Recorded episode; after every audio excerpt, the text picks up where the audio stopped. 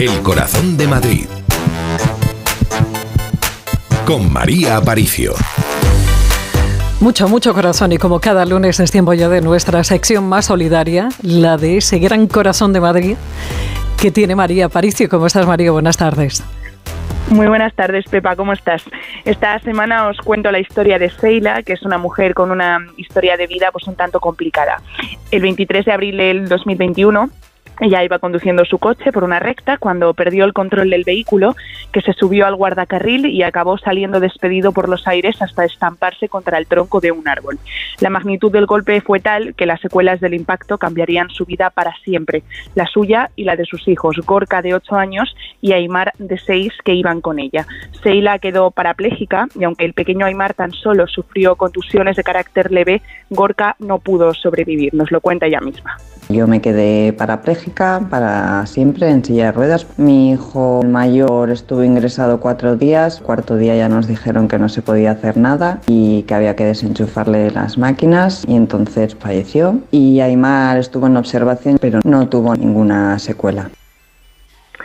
A partir de ese momento, la vida de Seila cambió por completo. Tras el accidente estuvo ingresada un mes en la UCI y después viajó al Hospital de Parapléjicos de Toledo, donde a través de la terapia ocupacional y la rehabilitación aprendió a vivir desde una silla de ruedas que la acompaña desde entonces ayudándome a ser lo más autónoma posible a la hora de vestirme, de asearme. Me saqué el carnet de conducir adaptado y luego tuvimos que hacer una obra importante en casa y adecuar todo a la nueva vida que tenemos.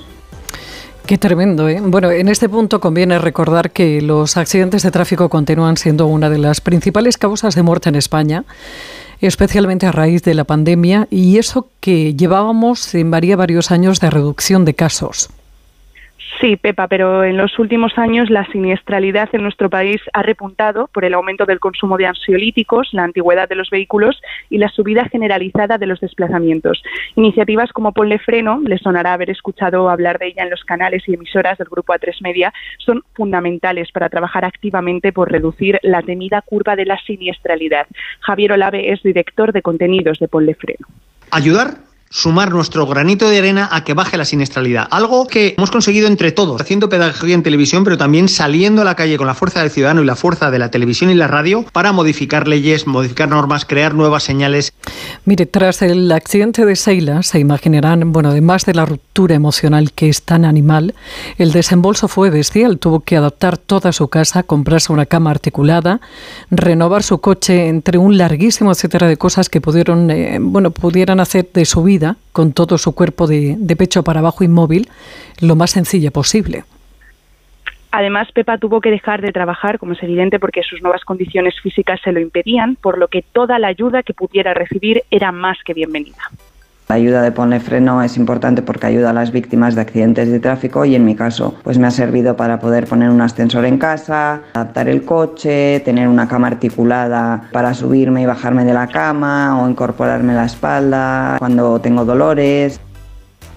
Nos habla Seila de la importancia de la visibilidad, de ponerle cifras y exponer las causas más comunes de los accidentes de tráfico que matan cada día, Pepa, a tres personas en España y una de ellas lo hace por distraerse con el móvil, con la radio, por quedarse dormida o por fumar.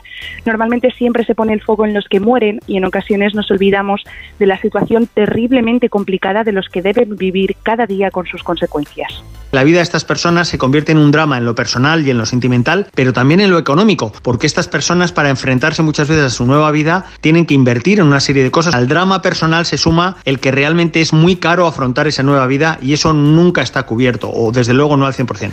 En la causa del accidente de Saila no hubo responsabilidad de terceras personas, pero en muchas ocasiones estas distracciones o el consumo de alcohol o drogas puede poner en riesgo la, la vida de otras personas que fallecen o sufren las consecuencias sin tener ninguna culpa.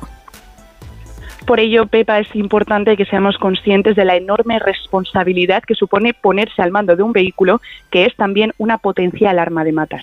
No hay que tenerle miedo, pero sí que hay que tenerle un respeto porque no hace falta ni ir habiendo consumido sustancias ilegales o con exceso de velocidad para que te ocurran estas cosas, porque estas cosas las tenemos que ver siempre en las noticias y en la prensa hasta que de repente un día te despiertas en la UCI y ves que te ocurren a ti.